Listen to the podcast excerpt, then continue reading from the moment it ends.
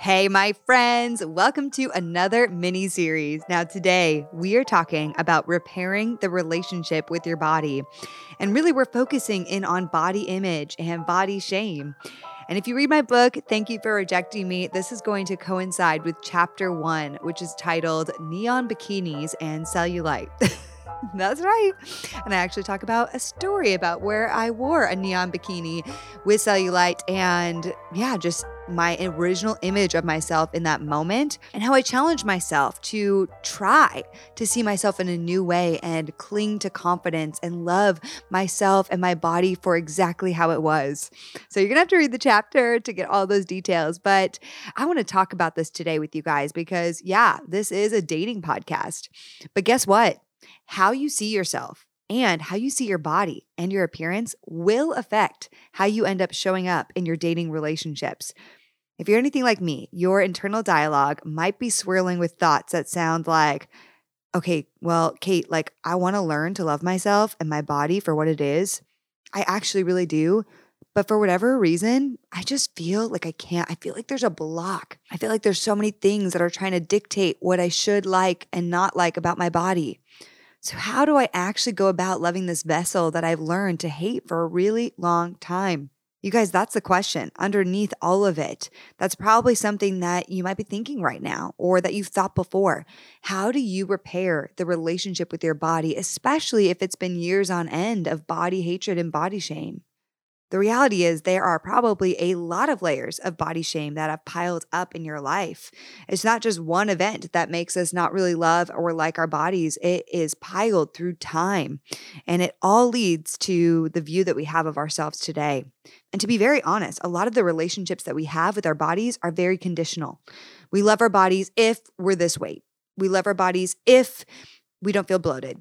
We love our bodies if we're working out and seeing results. We love our bodies if, you know, they function exactly how they're supposed to 100% of the time. we just don't have a lot of grace for ourselves and our bodies specifically, and they are beautiful, sacred vessels. We have to be really honest. Sometimes we're like our own worst bullies when it comes to our bodies and what we see about our bodies. And I talk about this in chapter one of my book, but I'll be really frank, you guys. I had actually developed some pretty toxic body shaming habits throughout the course of my life. One habit that I had really started was back in my days of New York City when I lived there and I was working in fashion. It was at a time in my life where I was working so much that the stress and the exhaustion had eventually caught up with me. And it all led to a slew of unfortunate health complications. And some of those complications led to things like fatigue and brain fog and having a constant feeling of being sick and even weight fluctuations. Now, of all those things, the weight fluctuations hit me the worst because nothing else was changing my diet or routine, but my body was changing, though my weight was changing. And in that time, I became cripplingly aware of my body changes and I started to feel hatred towards my body and towards the new pounds that were suddenly appearing on different parts of my body.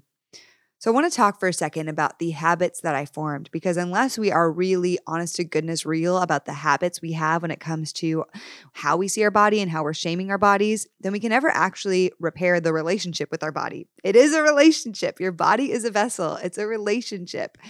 So, one of the habits is I got in the habit of waking up every morning, lifting my shirt, and analyzing myself from the front and then the side and judging what I saw compared to previous days, especially if I was bloated. I'd be like, ugh.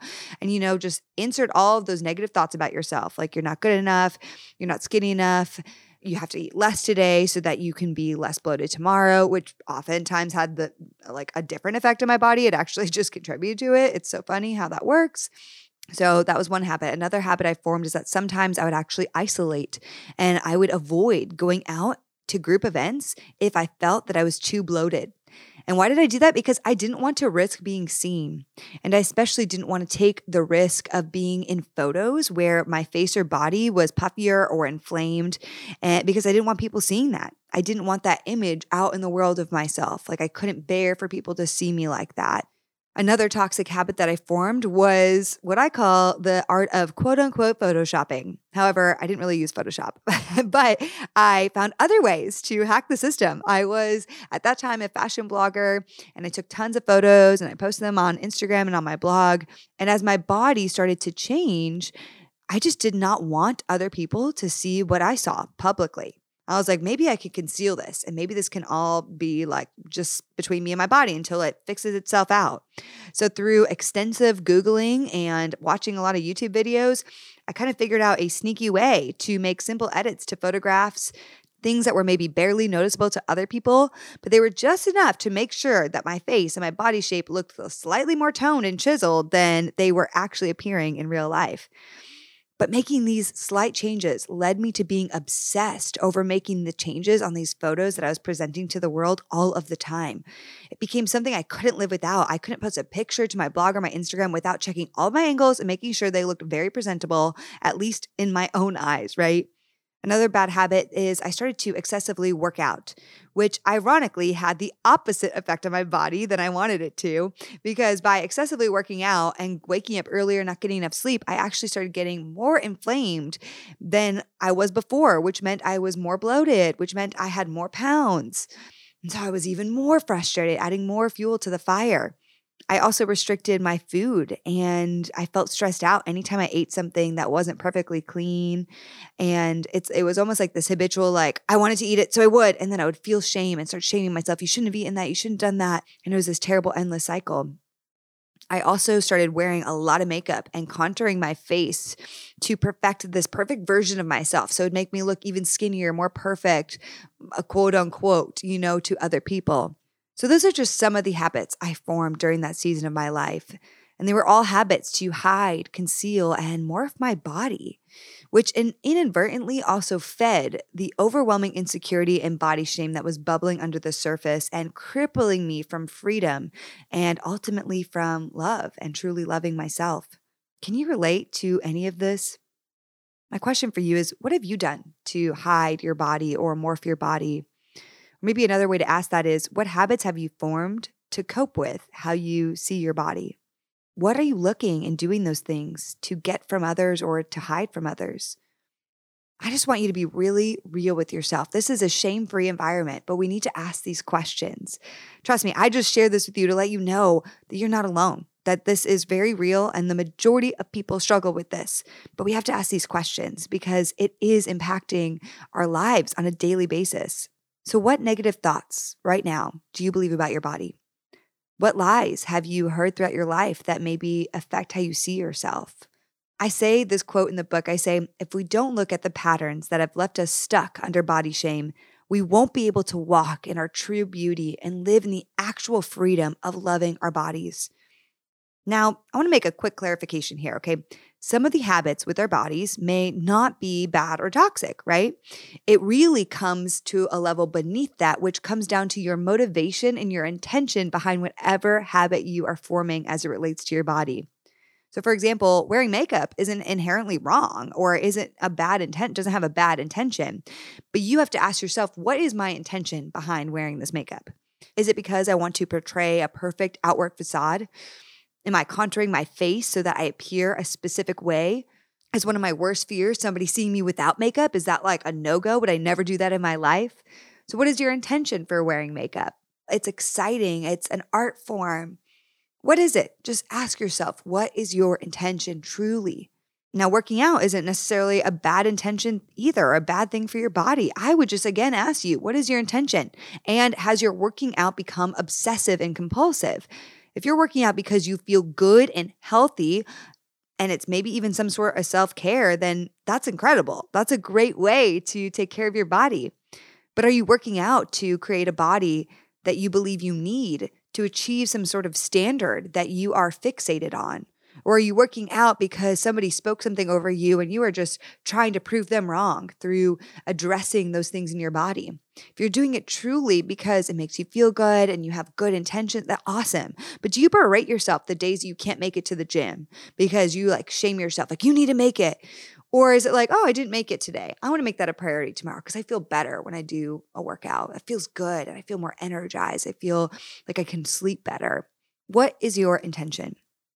Another thing, a filter on Instagram isn't like from the devil, okay? But here's the deal Are you attached to the filter? Can you never go without a filter? Do you hate how you look without a filter?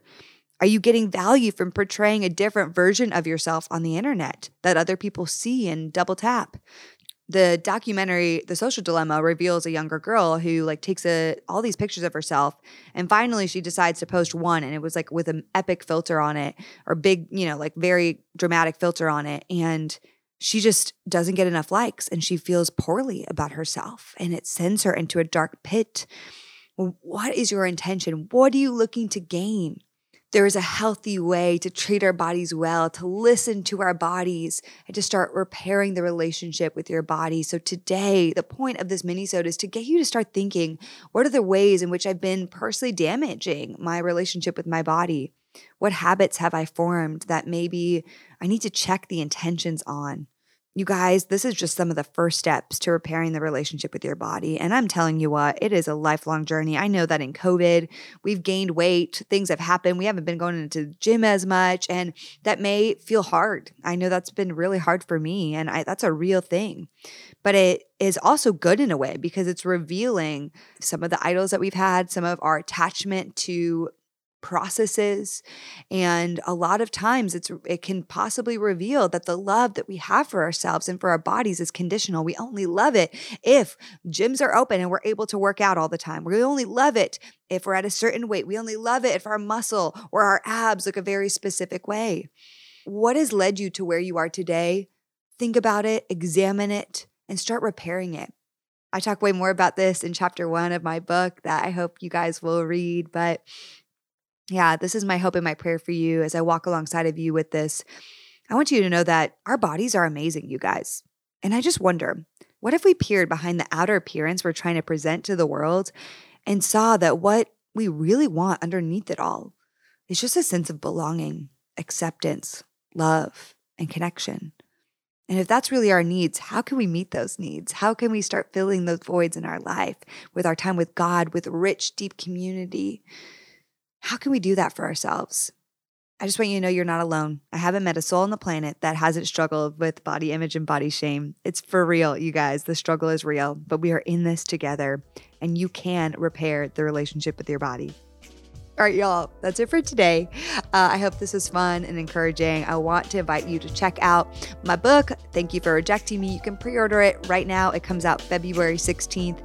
I have a bunch of awesome pre order bonuses. You can get chapter five of my book right now. It's called The Ugly Cry, it's all about heartbreak. And then you could also get a five part series that I created about rejection and what to do if you've been rejected recently, whether it's through a heartbreak or through a friend or through a job, whatever it is. These five steps are going to help you right now deal with that rejection. So I created this because it's actually something that I use. These steps are the exact steps I took in the wake of the last rejection that I went through, and they really helped me. So I hope that series blesses you. If you want to get it, go to tyfrm.com. All right, y'all. So thankful for you. See you next week.